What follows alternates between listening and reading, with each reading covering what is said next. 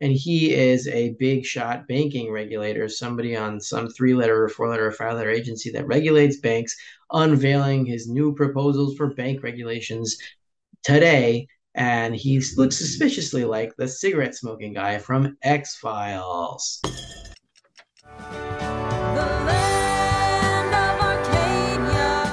Well, hello there, my friends. Rafi here from the Endgame Investor with this week's Silver Report for Arcadia Economics. I'm still out of my home base, so background keeps changing, but there's a lot that just happened even today while I'm recording this. Uh, silver is being whipsawed again, down about 3%, I think. And it looks like while we scan the news, it's the news out of Japan that might have triggered it because the Bank of Japan now says it might tweak its yield curve control to allow rates to rise past 0.5% for the first time, I think, in our adult lives, maybe. I mean, depending how old you are. Silver premiums are down and SLV holdings are down, which means that demand is not focused right now in the physical markets, nor is it in the paper markets. So, why is silver trending higher? Maybe it's got to do with the banks, and maybe that has to do with some of the whipsaws we're seeing. More importantly, what I speculated last week about the money supply possibly exploding from here because reverse repos that were out of the money supply are now flowing into the money supply to about $600 billion since the debt ceiling raise. Well, it seems that that is not quite working out. The money supply continues to fall. We have the latest data out last week, and we're going to get into that. If money supply is falling, even though reverse repos are being liquidated into the money supply, uh, that means that banks are under serious pressure. And I believe I know why, and we'll get into that story too. In fact, this last week in bank deposits for large banks was the fifth worst week since the post COVID era. And it was a week that was worse than any other week all the way from September 11th, 2001 to the 2020 printing. So something is happening in the banking system, and I believe I know what it might be. Anyway, on to this week's Silver Report, sponsored by Fortuna Silver Mine, symbol FSM. We have here the one year chart of the uh, SL, not sorry, the SIL ETF. That's the ETF of silver miners, the X SIL Silver Miners ETF versus Fortuna Silver Mines. And this is why I like this stock so much, and this is why I own it. One of the reasons. And you can see here that since around November 2022, FSM has really pulled away from other silver miners, and I believe that has something to do with its acquisition of Roxgold, which has made it a gold and silver miner since. Ever since then, FSM has pulled away and has not looked back compared to the SIL ETF, which is up 10.44% for the year and uh, FSM is up about 37% for the year. It's a volatile stock, as all gold and silver miners are, but compared to other silver miners, it is an outperformer, and we see that in plain sight right here. On to this week's silver report. It is Thursday, July 28th, as I'm recording this, and silver is down about 3%, 3.5%. Don't know exactly the number, uh, but what is the reason? Is it another bank manipulation? Who knows? The news that probably triggered this is news out of the Bank of Japan. It says here, this is from Reuters. Bank of Japan to discuss yield curve control tweak to allow rates over 0.5%. Central bank likely to keep current cap, all taking flexible approach. And here you have a caption of a guy from Japan who looks Japanese walking and he looks really suave. And the caption says, Bank of Japan's policy board is set to meet on July 28th. Uh, does that have anything to do with that kind of picture? Is he the guy that's going to set the policy? I don't know. Doesn't really matter. But when the yen goes up, silver typically falls, and that is probably the trigger for today, which means it's probably a very short term move and it will be reversed tomorrow or early next week. That's my estimate. I could be wrong as always. I'm going to go something strange here. If you see here, this is the premiums. They've been down. They are now for junk silver at 22.44%. This is a new uh, low, new two-year low. This is a two-year chart of silver premiums. Uh, and uh, before we we lament on how low the premiums are, take a look at this long-term chart of silver premiums, and you see we are still highly elevated on a historical basis. We're right around the 2015 bear market, uh, silver bear market low premium highs, which were around 27% low. So we're still in that area in that ballpark, and we're still much, much higher than we were anywhere between 2009 and 2013, and anywhere between 2016 and 2020. Uh, so keep things in perspective, but still, yeah, premiums are down that means that the demand is not really coming from the physical markets right now, but nor is it coming from, strangely, the paper markets, because SLV holdings also keep falling. We are now at uh, the black line here is SLV holdings, the blue line is SLV price. We're now, what is that? That's like 14,000 tons.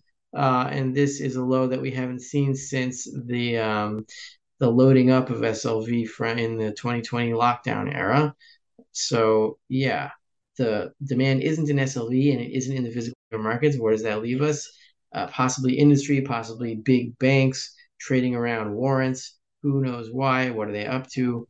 Uh, so the warning here is if it's not in SLV and if it's not in the physical paper markets, price could get volatile to the downside and also to the upside. So make sure you have your positions already now and are not chasing moves if they come. I speculated last week that money supply could head higher from here because reverse repos have been down so sharply since the debt ceiling deal and since the Treasury started to issue T bills again. However, I looked at the newest numbers for uh, deposits in all commercial banks, and this downtake here at the end of the chart shows that this past week uh, we're down uh, significantly. And if we go to the next chart, you'll see that the biggest hit uh, was in large commercial banks. This is deposits in large domestically chartered commercial banks. These are the biggest banks that matter. These are the banks that mess with the silver market the most or uh, ex- uh, uh almost exclusively. And we see here we're down to $10.776 trillion. That's a new uh, low, uh, post COVID era low. So the money supply keeps falling here. How much has it fallen this past week? Uh, this is the money supply. This is just deposits. We'll get into the money supply uh, broad, more broadly in a second. But this line over here, this is a 10 year chart, and really you can go all the way back 2001. Uh, this is where we are now. This circle here, we're down, I think it's $77.9 billion, if I remember correctly. And if you uh, look in very closely uh, on shorter term charts, just take my word for it here, that the only ones that the only weeks of large bank deposits that have met this decline in bank deposits have been two, uh, three weeks in 2022, uh, one week post uh, money printing bonanza in 2020, and that's pretty much it. So this is the fifth largest drawdown in large bank deposits uh, since 2020, and excluding this the post uh, COVID era, all the goal you don't have a week like this from two uh, from 2020 all the way back 2001. So uh, the bank bank system is still contracting heavily. Something's going on in the big banks. They are losing deposits hand over fist. Here's the longer term chart. Uh, you can see here the line here I made, uh, and this line is not crossed by any week all the way from from well, 19 well obviously in the 1980s and 90s because there wasn't enough money in the system but uh, from 2001 the only time it was crossed before 2020 was 2001 so yeah the banking system is still contracting now let's go into the money supply more broadly this is week to week uh, money supply, uh, not seasonally adjusted. So I was expecting these numbers to head higher from June 5th. This is around where the Treasury started to sell its uh, T bills after the debt ceiling raise, and it's around uh, where the reverse repos really started to fall and head back into the banking system. But despite that, we see here this is 20.8879 trillion. June 5th goes down. June 12th heads even further down uh, to 20.79 trillion on June 19th, heads even further down, almost to a new low, 20.722 trillion on June 26th. And then as we head into the new month in July, uh, it goes up another 100 billion, but that typically happens at month end. You have a little bit of a jerk higher when uh, the new month begins. And if this trend continues, money supply should continue to fall down from here, which means that stocks do not have, mainstream stocks do not have a long way to go before they reach their top if they haven't already. I wanted to go in this into this tab. Uh, this helps solve some of the problem of why we're seeing rising stock prices and a generally okay performing economy. I think uh, GDP was like 2.6% higher or something. And everyone was like, well, how is that happening if everything's collapsing? Well, here's part of your answer, and it is not sustainable. We have here a Wall Street Journal article with a lovely picture of the family Durbin uh, posing for a photo opportunity with their nice lawn here and their beautiful house there's probably some bugs in the lawn they could eat if there's any Armageddon problems, uh, but that's a different issue. So we have here what Fed hikes. Much of Americans' consumer debt is still riding ultra low rates. Yeah, well, why is that? Well, here is an interesting chart that I've never seen before, actually. Uh, so it says here share of household debt that adjusts with market interest rates. So, how much debt is going to go up for consumers if the Fed raises rates? It's about 12%. It looks like eyeballing it here. It's near an all time low. Uh, and it only started to matter when the Fed started to raise interest rates right around here with this little with this little trough here. So barely any consumer, very few consumers, maybe one out of 10, a little bit more than one out of 10 consumers are actually being affected by rising interest rate on their carrying consumer debt.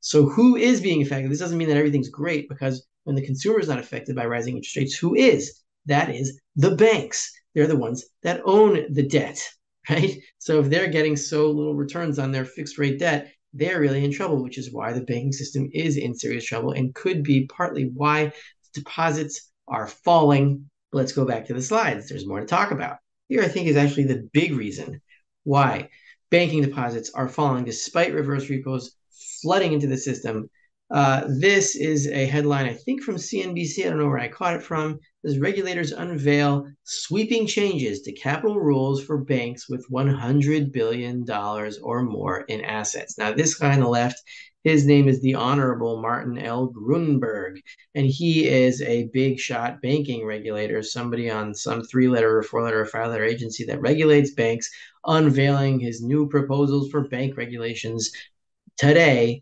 and he looks suspiciously like the cigarette smoking guy from X Files. What does that mean? I have no idea, and I'm not making any suggestions at all. The plan is to stall, to resist, to work secretly on a vaccine. That was your father's idea. To use the alien DNA to make a vaccine. So anyway, these two paragraphs actually this is the entire story because when I saw this flash, this news flash, it was brand new. So this is my title. Maybe this is why the bank deposits are falling in banks. While the heightened requirements apply to all banks with at least $100 billion in assets, the changes are expected to impact the biggest and most complex banks the most, meaning the ones that are losing the most deposits right now. The regulators said as expected, the changes will broadly raise the level of capital that banks need to maintain against possible losses. So, regulators are requiring that the biggest banks increase their capital ratios, which is going to lower deposits and the money supply as they have to reserve more against possible losses. Quote Improvements in risk sensitivity and consistency introduced by the proposal are estimated to result in an aggregate 16% increase in common equity tier one capital requirements for affected bank holding companies, the regulator said in a fact sheet. The story is developing. Please check back for updates. In conclusion, my friends, we have a falling money supply despite money flowing in from reverse repos. We have a silver price being smashed today because of news from the Bank of Japan. This should reverse itself quickly if silver is on an uptrend, which I believe that it is. And now the premiums are down. It is time for the stackers to continue their stacking if you have not completed your collection. This is Rafi of the Endgame Investor. If you enjoyed this video, sign up for a two-week free trial of the Endgame Investor. Link in the description below. And you can support Arcadia Economics at the same time by doing so with their affiliate link. Or you can become my patron on Patreon, where I give a biblical angle on the gold and silver markets and economics and government and other libertarian style issues of note. And I'll see you guys next week.